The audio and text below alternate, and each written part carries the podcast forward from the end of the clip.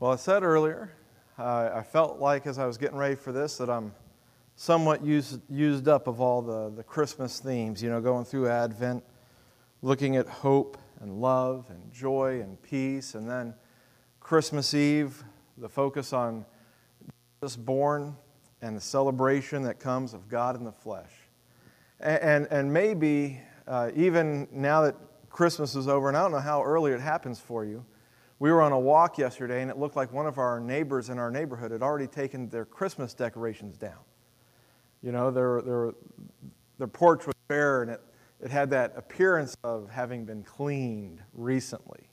And nothing could be seen inside, and we are pretty sure they had had certain things out. And the question even starts arising when will we take down Christmas decorations? You know, it just happened. But when will we take them down? And all of a sudden we're looking forward to the next week and New Year's Eve and 22, 2022 coming our way. And maybe we ask ourselves, well, what's next now that we've gotten this out of the way? Now that Christmas is over, what's next? What do we do next? And I thought that would be a good way of looking at things today since it's the day after Christmas. What, what next? You know, and, and Luke has the story of Jesus' birth, the journey to Bethlehem, and the uh, shepherds being told about the baby and going and seeing the baby.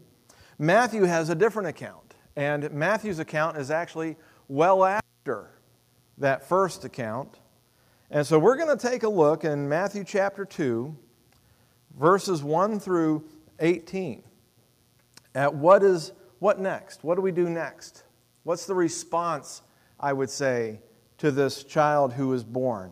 And we're going to start because some of the themes that we're going to look at go back and forth and, and skip over one another. We're just going to read the whole thing and then we're going to zero in on a few specific characters and how they respond to Jesus. So begin with me here in, in Matthew chapter 2. We're going to, I'm, I'm going to read verses 1 through 18. Matthew tells us now, after Jesus was born in Bethlehem of Judea in the days of Herod the king, Magi from the east arrived in Jerusalem, saying, Where is he who has been born king of the Jews? For we saw his star in the east and have come to worship him. When Herod the king heard about this, he was troubled, and all Jerusalem with him. Gathering together all the chief priests and scribes of the people, he inquired of them where the Messiah was to be born. They said to him, In Bethlehem of Judea, for this is what has been written by the prophet. And you, Bethlehem, land of Judah, are by no means least among the leaders of Judah. For out of you shall come forth a ruler who will shepherd my people, Israel. Then Herod secretly called the Magi and determined from them the exact time the star appeared. And he sent them to Bethlehem and said, Go and search carefully for the child. And when you have found him, report to me so that I too may come and worship him. After hearing the king, they went their way, and the star which they had seen in the east went on before them until it came and stood over the place where the child was. When they saw the star, they rejoiced exceedingly with great joy. After coming into the house, they saw the child with Mary, his mother, and they fell to the ground and worshiped him. Then, opening their treasures, they presented to him gifts of gold, frankincense, and myrrh. And having been warned by God in a dream, not to return to Herod, the Magi left for their own country by another way. Now, when they had gone, behold, an angel of the Lord appeared to Joseph in a dream and said, Get up, take the child and his mother, and flee to Egypt, and remain there until I tell you, for Herod is going to search for the child to destroy him. So Joseph got up and took the child and his mother while it was still night, and left for Egypt he remained there until the death of Herod. This was to fulfill what had been spoken by the Lord through the prophet Out of Egypt I called my son. Then, when Herod saw that he had been tricked by the Magi, He became very enraged and sent and slew all the male children who were in Bethlehem and all its vicinity from two years old and under, according to the time which he had determined from the Magi. Then what had been spoken through Jeremiah the prophet was fulfilled. A voice was heard in Ramah, weeping in great mourning, Rachel weeping for her children, and she refused to be comforted because they were no more. I know that's a lot that we read. We have here several different people, all with the same news that someone has been born king of the Jews. And the question is, how do they respond? And I would say, even for us, the question is, how do we respond to the news of Jesus Christ? Jesus shared a parable once that uh, equated the Word of God to seed being planted in soil, and that the soil represented different kinds of people and how we respond to that message. Some seed is hard, or excuse me, some land is hard like the road, and the seed can't even get into it, and the birds of the air come by, and they eat the seeds, and so that ground obviously never receives the word. Other ground is uh, rocky and well, the, the, the seeds are able to grow some kind of a plant, but it doesn't ever produce anything because it's so rocky that when it grows up, as soon as there's a harsh day of sunlight, it burns the, the plants up. Other soil, other people are uh, full of thorns in their lives, and as the seed takes root and grows, the thorns choke it out, and it never produces a fruit. The worries of the world the final seed is, uh, the final land is good soil. And when the seed goes into it, it grows up, and there's no rocks in the way, there's no thorns in the way. And that seed, when it comes to fruition, it produces a crop. And Jesus told us this story to show us the different ways that we respond to and, and the different struggles we have in responding to the gospel message. And I would say maybe we don't see exactly the same, but we see a similar thing in this chapter. There are different people who respond to the message of the King of the Jews in different ways. The first group that we see are those who, well, let's just start off on the positive, shall we? Everybody has a response, and some people, their response, some people make the effort to worship Jesus. Some people make the effort to worship Jesus when they hear of him, when they live their lives. You know, you ever notice, and, and, and I'm, I'm constantly sometimes feels like confronted with people that I meet that grew up in church, and then there's no evidence, though, that they still not just go to church, because, you know, just because you go to church doesn't mean anything, but there's not the, the aspect of they're living a life of faith that they're growing from those things. And often I can tell it because their, their happiest, warmest thoughts of church are things like VBS and different things that they did as a child. And those things are great. You know, if you were in GAs or RAs, that's great. But as an adult, hopefully you've got newer memories that even crowd out those memories of things that God is teaching you. And oftentimes the, the stories center not on what God has taught them or what God has said, but on the activity of the church. Does that make sense? You know, their memories are, oh, we used to do this, we used to do that. Not, oh, this is when I realized this. This is when God taught me that. Some people, they can, they can grow up in the church and they can hear the same messages, but they, when they get older, things come in the way and they don't quite make the effort. And, and, and I want to stress it does take effort, doesn't it, to worship Jesus. You have to make the effort to get up, to get dressed, to go to church. You have to make the effort even to focus your heart and your mind on Him. It doesn't come easily, it doesn't come naturally. We have to, when you're angry, it takes effort to redirect your anger to praise and to focus on God and His righteousness. When we are frustrated, it takes effort on our part to focus our energy to Him and to wait on His Holy Spirit sometimes. I'm not saying it's all on us, but when we worship, it does take some effort. And, and that's what we see here that you have the Magi, these men make the effort to worship Jesus. They come, the, the scripture tells us in verse 1 there, that they come from the east. They arrive from the east. Now, uh, it's believed they came from maybe as far away as Iran. I, I would say most likely northeastern Iraq, where Daniel was in Babylon, and where supposedly his tomb is still in another town there in, in Iraq. Daniel, while he served the Babylonians and then later the, the Persians, died there. He left all of his stuff there. He left the, his right. He left, to a certain extent, a knowledge and a worship of God there.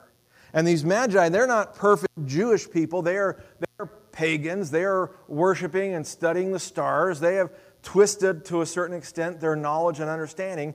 And yet they see a star. They recognize the star as being the star of the one who was born King of the Jews. And they pick up and go on a journey to worship him, to, to celebrate his birth they make the effort. And it is a long effort. It takes them a journey. And how long are they? I mean, we don't know how long they were there in Bethlehem, but it's the way it reads, it's like they, they showed up, they worshiped him, then they left the next day by a different route. Such a long journey for such a short time. And yet, they make the effort to go and worship him. Not only do they make the effort to worship him, but when they get there, and, and, and we love the the language of it. You know, when they saw the star, they rejoiced exceedingly with great joy. That, that's just when they, and, and, and I really kind of wonder, you know, how do they, they must have a better understanding of navigation than I ever will because they, they were able to figure out that that star is right over the right house. How they do that, I don't know. Is it a real star or is it something else going on? We don't know.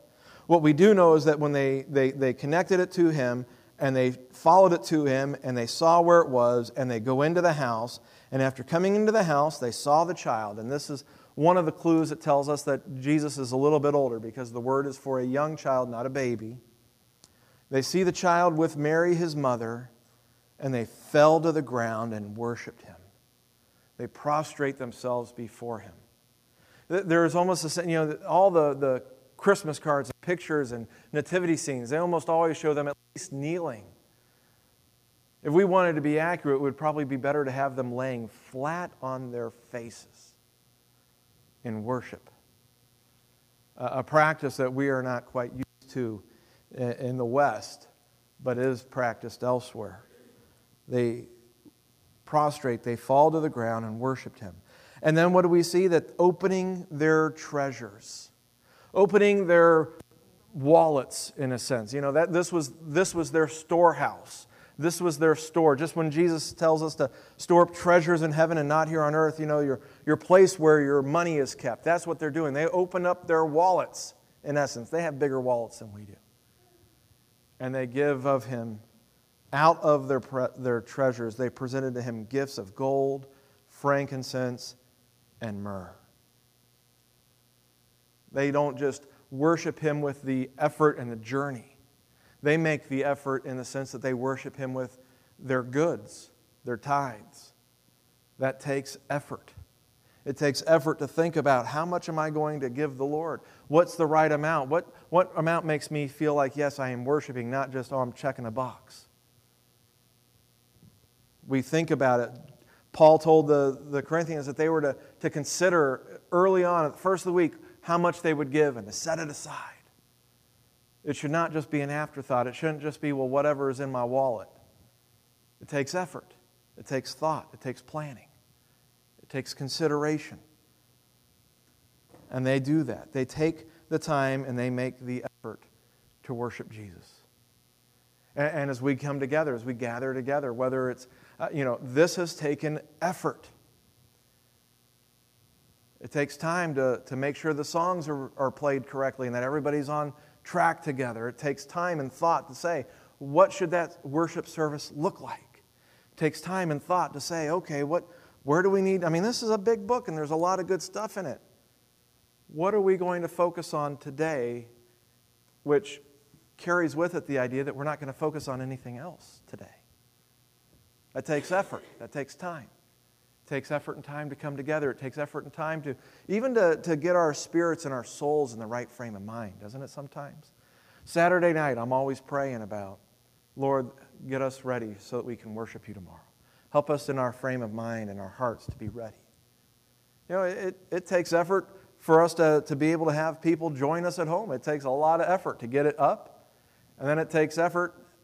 You might say, oh, no, it's easy. We just roll out of bed. No, it takes effort. A lot of people don't do it.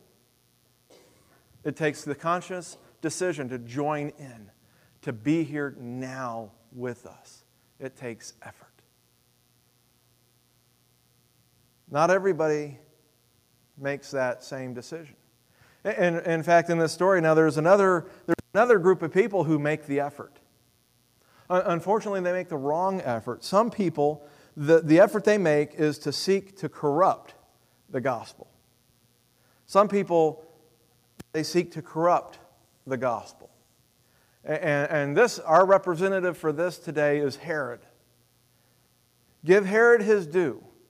When he heard about this supposed baby born king of the Jews, he took it seriously. He believed. Uh, we're, we're told that all of Jerusalem was hearing it that the Magi were going around and talking to the people and, asking, Where is he who was born king of the Jews? And we're told, when King Herod heard this, which means the scuttlebutt, the, the, the, the rumors, the gossip was going around, it was enough that it got to the king's ears. He wasn't in the marketplace hearing them. But enough of it was talked about that he heard this that there are some foreigners who just showed up and they're looking for the one who was born. They're not looking for you, Herod. Notice that Matthew takes effort. Jesus was born in Bethlehem of Judea in the days of Herod the king, verse 1. Where is he who was born king of the Jews, verse 2? When Herod the king, hey, Matthew wants to let us know something. This new child is a threat to Herod. Herod the king doesn't like hearing about the one who was born to be king of the Jews, the one who was born king of the Jews, who's a, a, a child and yet has a better claim to the throne than Herod does. Because let's be honest, Herod doesn't really, he's not Jewish. He doesn't have a good claim. His, his hold on his throne is such that he is willing to kill his wife and his sons to maintain it. Let me tell you something. For a man like Herod, the uh, slaughter and the murder of we don't know how many babies and children, two years and younger, does not faze the man. He is more concerned about himself and his power, and he is willing to corrupt the gospel message, this message of there's a baby who has been born, King of the Jews, there is one who has been born. He is willing to corrupt that message. Uh, we, we see it here in verse 4. He, he gathers together all the chief priests and the scribes of the people, and he asks them, he inquires them where the Messiah was to be born. You've got these magi from the east, they're looking for him. He wants to find out where. Notice, he doesn't know. He is not a king in the line of David who would have known where this was going to be happening because the king of Jerusalem, of Judea and, and Israel, was supposed to make a record for himself of the law of Moses. He should have known about the prophecies if he was worshiping God. He does not know. But he asks and he finds out. And then in verse 7, Herod secretly called the Magi and determined from them the exact time the star appeared. Let me tell you something. He made the effort. That word determine means to inquire carefully. In fact, it's the same, it's the verb, and then later when he says in verse 8, he sent them to Bethlehem and said, Go and search carefully. It's the same root word, it's the verb, and then carefully is an adverb talking about, you know, how are they supposed to search carefully. But it's the idea to, to, to learn and to discern and inquire diligently. Like you're not just supposed to kind of wander around. No, seek carefully, search carefully for that child. And in the same way, Herod is carefully learning, he is diligently seeking to understand. And, and you know, if he anticipated that these uh, magi were going to come back to him, and he had no reason to doubt them, but notice, he takes the time and the effort to find out from them before he tells them where to go. He's already found out. He, he confers with the chief priests and the scribes where's the Messiah to be born? Bethlehem. Got it. And then he goes and he calls the, the Magi secretly and he says, When did you first see that star? When did that star show up? And, and he, he, he, he asks them, inquires them, and only when, only when he has gotten all the information he wants from them does he tell them the information they want, that they need. And, and even then, he's only telling them so that it would benefit him. Go find the child. When you have found him, come back and report to me so that I too may worship him. Now we know that he doesn't really intend to worship. But here's the thing Herod is thinking uh, plan A. The Magi come back, they tell me exactly the house. I go in there, I kill the baby, and I'm good to go. Plan B, the Magi fail me for some reason, at least I know the region and I know roughly the ages I need to take care of. It's a wider net, it's a little bit more brutal, but it's his backup plan. First plan is let me just take care of the one. Come tell me about it. And we know, of course, that the Magi, they are warned in a dream, and so they go a different way. And so instead, Herod, when he saw that he had been tricked, uh, literally made sport of, to be mocked by the Magi. Now, the Magi didn't do that, they just didn't come back through Jerusalem. But that's his feelings. That's how Matthew describes it. He was tricked by the Magi. He became very enraged and sent and slew all the male children who were in Bethlehem and all its vicinity from two years old and under according to the time which he had determined from the Magi. Now, does that mean that Jesus was two? Mm, maybe, maybe not. We don't know. His age is really immaterial. The point is, is that Herod spent the time and the energy and the effort to consider. I, I would think maybe Jesus is like a year old. Maybe the star showed up a year ago and he's covering his bases. But I, that's just me. I'm just making that up. We don't know how old he was. What we know is that uh, Herod determined, he understood when the star showed up, and he determined to kill children two years old and younger based on the information the Magi gave him. That's the most important thing is he takes the effort, he takes the time to plan, and then he sends people to go do it. All not so that he might worship, but so that he might contain the power and, and, and, and maintain his power and control over the people. I think there are people in the world today who seek to corrupt the gospel and they might not even realize it. They're, they're watching out for themselves. But the message that they share isn't the truth. And if anything, they take the truth and they use it for their own purposes. And a lot of times it is connected to power and control. So if true worshipers are like the, uh, the Magi, I would say these are the wolves in sheep's clothing in our midst. Herod is king. He is nominally king of the Jews.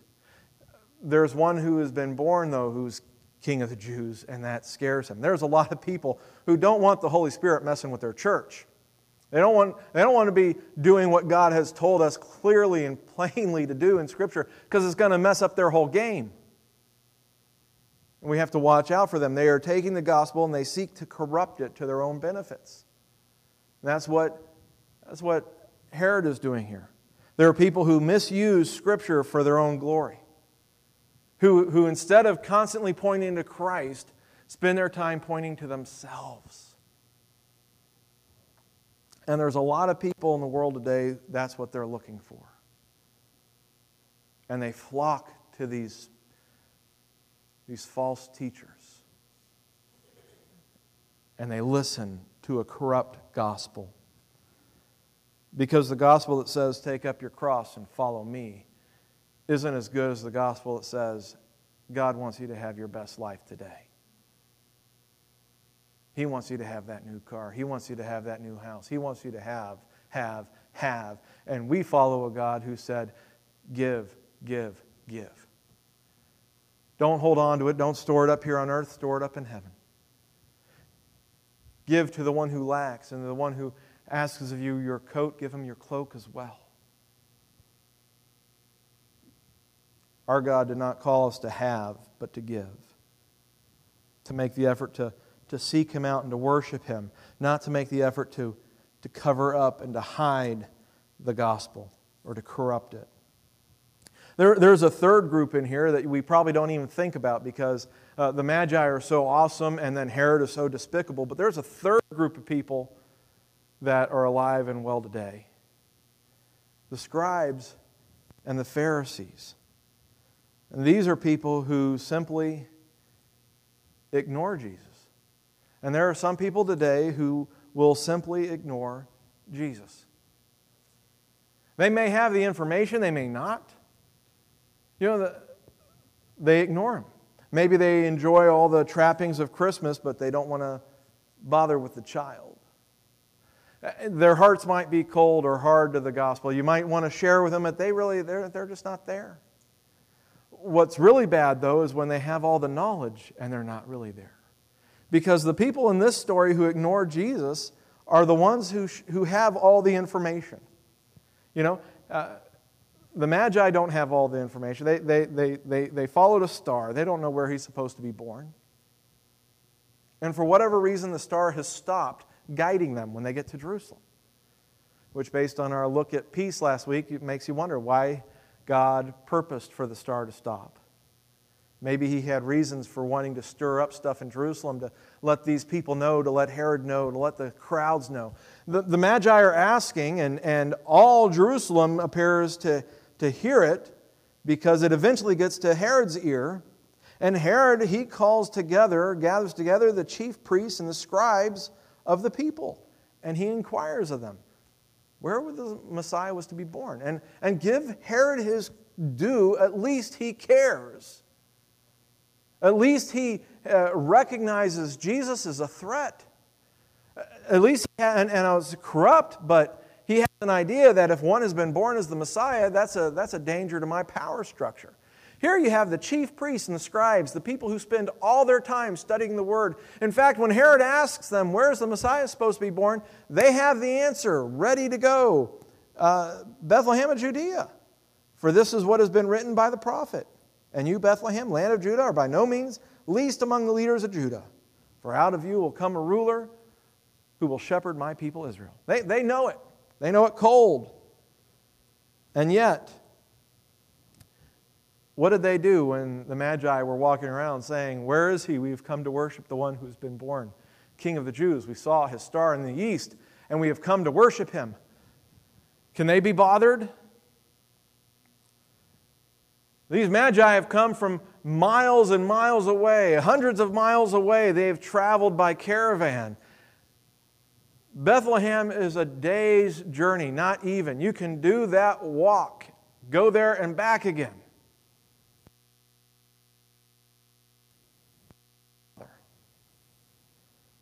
They don't bother. You got these foreigners who showed up saying, we, We've been following a star.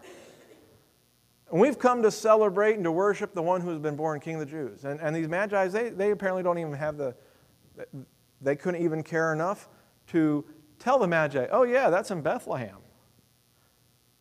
Herod, Herod hears, he says, wow, I better, I better nip this in the bud.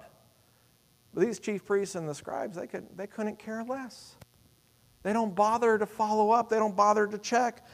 And this is the sad thing is there are people sometimes, and, and the worst part is, is when we raise them up in the church and they have all the information and then they just don't do anything with it. Because you can't, you know, it's the old saying, you can lead a horse to water, you can't make it drink. You, you can try all you want, but if that, if that soil is like a road, if it's hard packed, it's just not going to accept it or if there are rocks in the way or thorns. These guys are more interested in their positions and their studying in theory to go and actually get themselves dirty by going to some house. I mean, I always love this picture of these, these magi. We don't even know how many of them are. We know they had three gifts, but these magi show up, and we always picture them dressed richly, don't we? Bowing down before a child or even a baby in a lot of our pictures. And I, I picture them, did they, did they set up camp just outside of Bethlehem and so they stayed in their own tents? Or did they, did they crash out on the couch, you know, in the house that Mary and Joseph were renting at the time? How did these, I mean, just the dichotomy of, of, of these scholars from another land who, who come into this house that's so dirty and, and common and poor. What an amazing thing. That's the thing that, see, the chief priests and the scribes, they would never do. What's, what's the thing that they keep saying about Jesus? You know, the Pharisees and the scribes and the priests, he eats with sinners. He, he, he socializes with these people. They, they, they didn't want to get close. They don't even bother. They, they simply ignore him. And this is worse, I think, than Herod. At least Herod is actively engaged. He might active, be actively engaged in a negative way, but he's actively engaged with God. How much worse? You know, if you're arguing, at least you're communicating in some way. As much as we don't like to, to fight and argue with one another, you know what's worse is when a person just brushes you aside and walks away. Doesn't want to have anything to do with the argument. Doesn't want to have anything to do with you, or just ignores you. That is worse than the hate that we see in Herod. They just don't care. So, hopefully, and I know it's kind of weird, we started with the, the positive one, right? Usually you end on the positive note. There's one more person I want to look at, though, real quick. He's the man of the hour. Verse 13. When the, when the Magi left, an angel of the Lord appeared to Joseph in a dream. Said, Get up, take the child and his mother, and flee to Egypt. Remain there until I tell you, for Herod is going to search for the child to destroy him. To destroy him. To completely obliterate his existence. 14. So Joseph got up, took the child and his mother while it was still night, and left for Egypt. He bugged out. He was told to bug out. In fact, Joseph, it was recently shown to me that Joseph doesn't have a single line in Scripture. Mary has more to say than Joseph does. He never speaks as far as Scripture has recorded. What we see Joseph do, though, is four times he receives a dream from an angel messenger. This is the second one. Later, he receives a dream that it's time to leave Egypt. Herod is dead.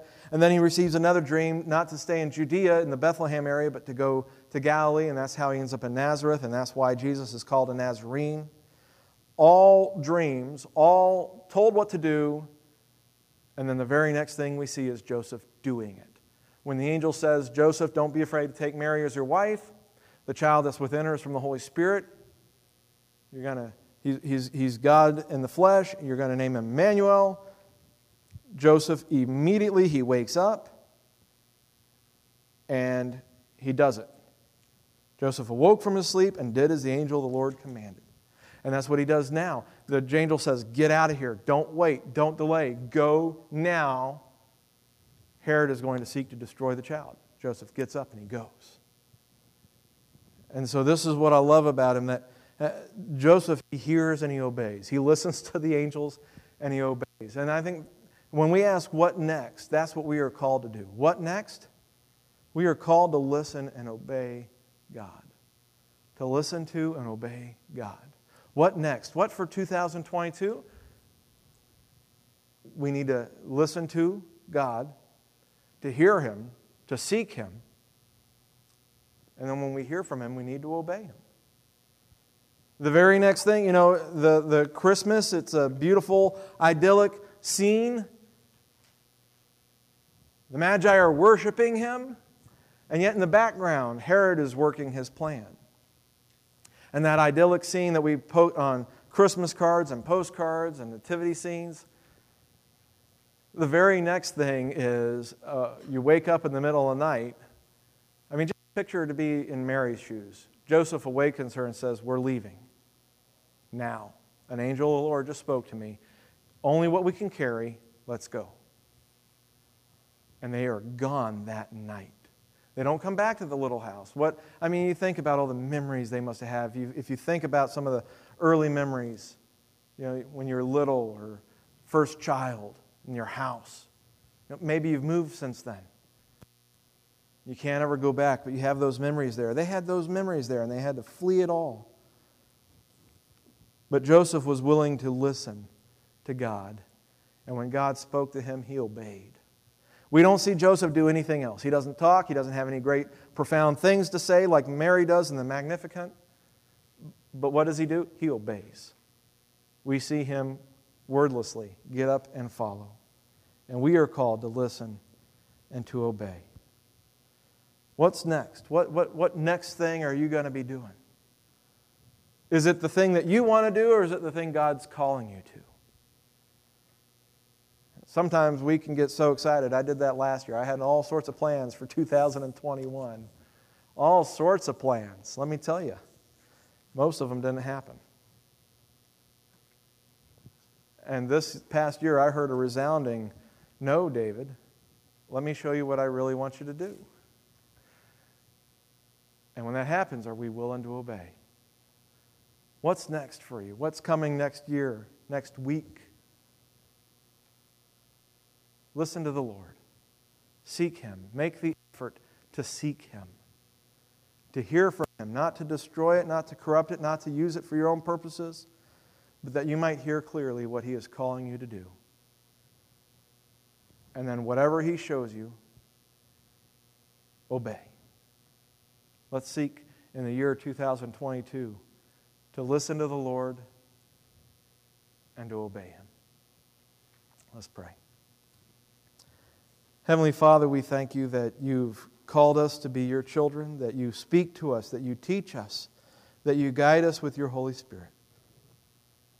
As we come down off the, the mountain of Christmas, as we look to a new year coming our way, we pray, Lord, that we would seek your face that we would listen to you, and as you guide us and direct us, even if it's a different way than a friend is going, Lord, that you would help us to be obedient to you. We pray, Father, for those that we know and love who are like the scribes and the priests. They're just indifferent. Lord, we pray that you would shake them up, that you would wake them up, that they would be stirred to deal with the questions and the claims that Jesus Christ brings into our lives. We pray, Father, for those like Herod who seek to use the gospel for their own purposes. They corrupt its glory and its might for, and make it something human. Lord, we pray that you would convict them, that you would trouble them to the point where they repent, and that they turn to Christ. They turn to your truth and to walk in obedience humbly before you. Father, we pray for anyone here today who does not know Jesus, who has not yet placed their faith in him and decided to trust in him. We pray, Lord, that they would make the effort to, to recognize and, and to investigate, to see are these claims true? And if so, Lord, that they would seek to worship him and to believe in him and to follow him. We ask these things today in Jesus' name. Amen.